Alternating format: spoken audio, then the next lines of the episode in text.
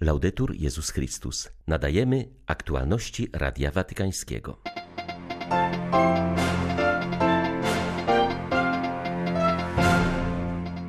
Przybierają na sile prześladowania kościoła w Nikaragui. W nocy policja urządziła nalot na rezydencję biskupa Rolando Alvareza, w której przebywał on w areszcie domowym. Biskup został zatrzymany i przewieziony do stolicy, gdzie poddawany jest śledztwu. Kardynał Mark Welle odniósł się do oskarżeń o napaść seksualną, jakie wysunęła przeciwko niemu była stażystka. Stanowczo zaprzeczył zarzutom, nazywając je zniesławieniem. Ukraina przygotowuje się do inauguracji nowego roku szkolnego. Warunkiem, jaki stawiają władze, by dzieci wróciły do klas, jest posiadanie przez szkołę odpowiedniego schronu, wyjaśnia dyrektor gimnazjum w Odessie salezjanin ksiądz Marian Kuc. 20 sierpnia witają Państwa ksiądz Krzysztof Ołdakowski i Łukasz Sośniak. Zapraszamy na serwis informacyjny. Przybierają na sile prześladowania kościoła w Nikaragui. W nocy policja urządziła nalot na rezydencję, w której wraz ze swoimi współpracownikami przebywał w areszcie domowym biskup Rolando José Alvarez. Duchowny i jego ludzie zostali przewiezieni do Managui. Z nikaraguańskim kościołem jednoczą się inne wspólnoty chrześcijańskie, a także politycy. Funkcjonariusze wtargnęli do rezydencji i aresztowali biskupa, po czym zabrali go do stolicy kraju. Wraz z nim zostało aresztowanych osiem innych osób, świeckich i księży. Są przetrzymywani w policyjnych koszarach i poddawani śledztwu. Kardynał Brenes miał możliwość odwiedzić biskupa Alvareza. Jak przekazał, jego stan fizyczny pogorszył się, ale jego duch i morale są silne. Jednym z wielu prześladowanych ludzi kościoła w Nikaragui jest ksiądz Rafael Bermudez. Od czterech lat przebywa on na wygnaniu w Kalifornii. Jak podkreśla, Kościół jest obecnie jedyną instytucją, która opiera się reżimowi Daniela Ortegi. Bardzo krytycznie ocenia też działania żony prezydenta Rosarii Murillo. Rząd jest przeciwko ludziom i kościołowi. Nie pozwala kościołowi nawet zajmować się potrzebującymi. Dzieła miłosierdzia to zbrodnia, bo nie robią tego rządzący. Murillo jest niezwykle arogancka i chce się czuć absolutną posiadaczką władzy w kraju. Ma już władzę ekonomiczną i polityczną, brakuje jej tylko władzy duchowej i jej szuka. Dlatego prowadzi wojnę z Kościołem. W latach 80., w pierwszym okresie dyktatury sandinistów, była koordynatorką Światowego Kongresu Czarownic. Przez różnych analityków jest określana jako praktykująca ezoterykę i krytykowana za promowanie wszechogarniającego kultu osobowości swojej i jej męża. Nie zdziwiłbym się, gdyby pewnego dnia wyszła z inicjatywą ustawodawczą, stanowiącą jak ma wyglądać kult, jak ma wyglądać Kościół i komu ma być posłuszny. Może wrócimy do czasów Henryka VIII. Kardynał Mark Welle odniósł się do oskarżeń o molestowanie, jakie wysunęła przeciwko niemu była stażystka, która pracowała z nim, gdy był arcybiskupem Quebecu. W krótkim oświadczeniu prefekt dykasterii do spraw biskupów stanowczo zaprzeczył, że kiedykolwiek wykonał wobec tej osoby jakikolwiek niestosowny gest. Ponadto kardynał zauważył, że rozpowszechnianie zarzutów o jego rzekomej napaści seksualnej jest zniesławieniem. Prefekt dykasterii do spraw biskupów dodał, że nie będzie uchylał się od decyzji cywilnego wymiaru sprawiedliwości. Jeśli zostanie wszczęte cywilne śledztwo, będę w nim aktywnie uczestniczył, aby prawda została ustalona, a moja niewinność dowiedziona, oświadczył kardynał Welle. Purpurat znalazł się w gronie 88 duchownych archidiecezji Quebec, wobec których złożono w Kanadzie pozew zbiorowy, oskarżając ich o molestowanie seksualne w okresie od lat 40. XX wieku. Kardynał Dieudonne Zapalainga otworzył miting przyjaźni między narodami w Rimini. Duchowny wsławił się zabieganiem o pokój w swoim kraju ogarniętym konfliktem. Jeśli nie pójdzie się do swojego wroga, jak można dojść do sprawiedliwego i godnego porozumienia, powiedział w wywiadzie dla włoskiej gazety Tempi. Jako arcybiskup stolicy Bangi zabiegał o pokój w Republice Środkowoafrykańskiej po wybuchu wojny. Widział masakry i niszczenie całych wiosek kościołów i meczetów zrównywanych z ziemią. Zamiast uciec lub dołączyć do jednej z frakcji, zabrał ze sobą imama i protestanckiego pastora i objechał cały kraj, aby budować pokój. Toczył rozmowy z politykami w pałacach w centrum stolicy i toczył spory z przywódcami rebelianckich gangów w Buszu, narażając życie. Dlatego właśnie został poproszony o wygłoszenie przemowy otwierającej meeting i opowiedzenie o pasji do człowieka, tak bowiem brzmi tytuł 43. edycji spotkania, która skłoniła go do ryzykowania życia, by zaprowadzić pokój w swoim kraju. Pasja do człowieka oznacza działanie i walkę, aby każdy człowiek był wolny, aby żył w sposób godny, sprawiedliwy, aby był szczęśliwy, powiedział kardynał Zapalainga. Odnosząc się do wojny na Ukrainie, duchowny stwierdził, że choć dialog nie jest metodą popieraną przez Zachód, to nie ma innej drogi. Broń przynosi tylko zniszczenie i śmierć, dzieli ludzi i zasiewa w ich sercach chęć zemsty.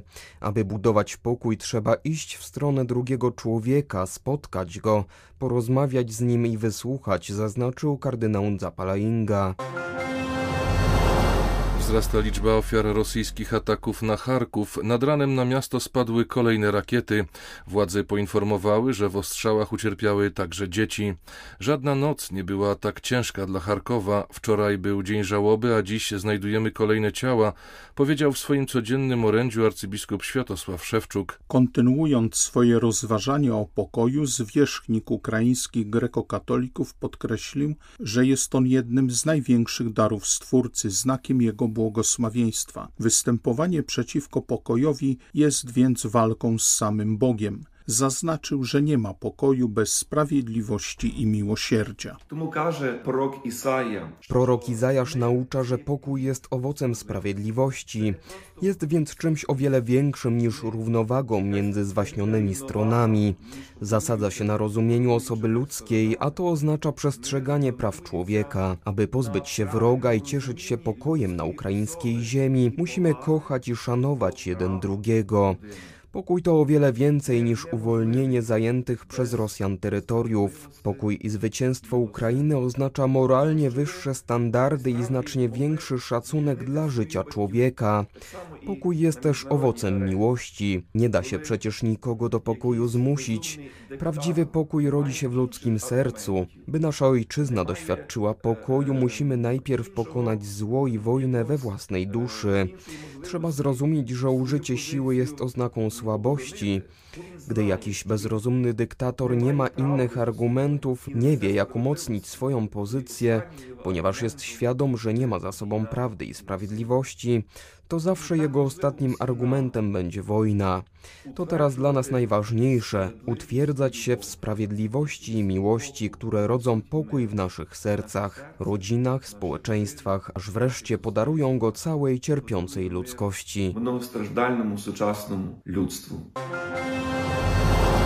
Salezjanie na Ukrainie przygotowują się do inauguracji nauki w swoich szkołach. Rok szkolny się odbędzie, ale warunkiem, jakie stawia państwo, by szkoła rozpoczęła działanie, jest posiadanie schronu, powiedział Radiu Watykańskiemu ksiądz Marian Kuc, odpowiedzialny za gimnazjum w Odessie. Salezjanie prowadzą także liceum w Żytomierzu. Jak zaznacza zakonnik, obu placówkom udało się spełnić państwowe wymagania i mają miejsca, gdzie dzieci i młodzież będą mogły schować się w przypadku alarmów. Ministerstwo Edukacji postanowiło ustanowić trzy tryby nauki: stacjonarny, online i rodzicielski. Rodzice muszą skontaktować się ze szkołą i poinformować o wyborze trybu. Salezjanom udało się skompletować zespół nauczycieli. Trwają prace nad wyposażeniem szkół, mówi ksiądz Kuc. Musimy udoskonalić swoje klasy, wyposażenie techniczne, udoskonalić internet, komputery, kamery,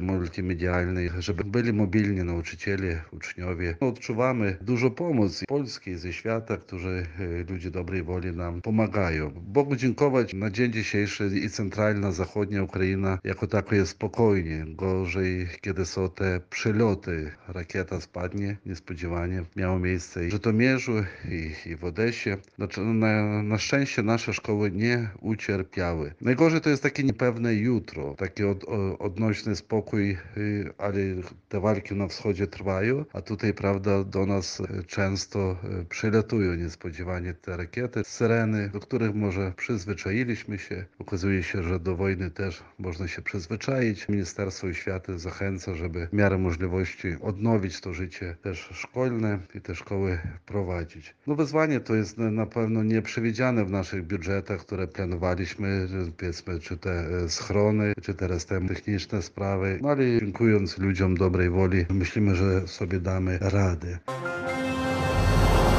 We włoskim Teramo w sanktuarium świętego Gabriela odbywa się już 42. edycja miasteczka namiotowego z udziałem około 400 młodych ludzi.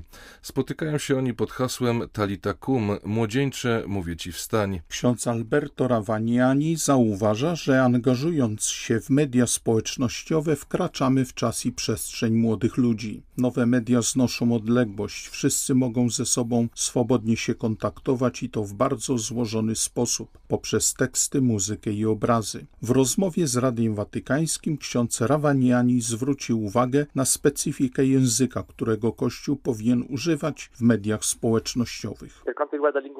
Jeśli chodzi o język, ważne jest, aby był on prosty. Istnieje duża ilość określeń i słów, które Kościół zna bardzo dobrze, ponieważ są one częścią naszej tradycji, a pozostają dzisiaj zupełnie niezrozumiałe dla ludzi. Słowa, których używamy od wieków, prawie nic nie mówią współczesnym nie mają tej samej nośności komunikacyjnej. Dlatego czeka nas wielka praca przedefiniowania semantycznego, wychodząc od pojęć, które są znane ludziom. Równocześnie jednak trzeba głosić Ewangelię. Jezus używał słów i przypowieści ze świata osób bardzo pokornych, rybaków, rolników, budowlańców, oczywiście także uczonych w prawie. Dzisiaj Kościół powinien zrozumieć, kogo ma przed sobą, żeby jego orędzie mogło zostać przyjęte, przekazując je w języku powszechnie używanym, aby nie rozminąć się z ludźmi. W Mozambiku zwiększa się liczba wewnętrznych przesiedleńców, wśród których bardzo wielu to chrześcijanie. Jest ich już prawie milion, co oznacza wzrost o ponad 160 tysięcy od lutego. W całym kraju pogarsza się sytuacja humanitarna. Powodem jest eksodus ludności z prowincji Cabo Delgado, terroryzowanej od pięciu lat przez dżihadystów, którzy każdego dnia mordują mieszkańców, niszczą domy i kościoły, a także biura organizacji pomocowych. Poszkodowanym i uchodźcom pomaga wspólnota święta tego Idziego. Ludzie, choć mają bardzo niewiele, nie odgradzają się od siebie, ale wszystkim się dzielą, mówi Chiara Turrini, szefowa wspólnoty świętego Idziego w Mozambiku. Mozambik żyje dziś wezwaniem budowania sprawiedliwego rozwoju. Kraj wyniszczają nie tylko dżihadyści, ale także zmiany klimatyczne. Trzy lata temu potężny cyklon zabił ponad tysiąc osób i spowodował bardzo poważne straty materialne. Ta klęska żywiołowa znacznie przyczyniła się do zwiększenia liczby wewnętrznych uchodźców. Głównym powodem są jednak działania islamistów, które sprawiły, że milion osób porzuciło swoje domy, by szukać schronienia w obozach dla uchodźców lub bezpieczniejszych częściach kraju. Ci ludzie w bardzo krótkim czasie znaleźli się z niczym, potrzebują ciągłej pomocy humanitarnej, co tylko pogłębia kryzys. Żadna organizacja charytatywna nie rozwiąże w całości ich problemów, oni o tym wiedzą. Jest nawet takie powiedzenie, że nie ma nikogo tak biednego, by nie mógł pomóc innym. Najpilniejszym wyzwaniem jest więc stworzenie w Mozambiku prawdziwej wspólnoty, czerpanie z niej siły, bycie razem, aby wspólnie reagować na trudności i integrować najbardziej zmarginalizowanych. Były to aktualności Radia Watykańskiego. Laudetur Jezus Chrystus.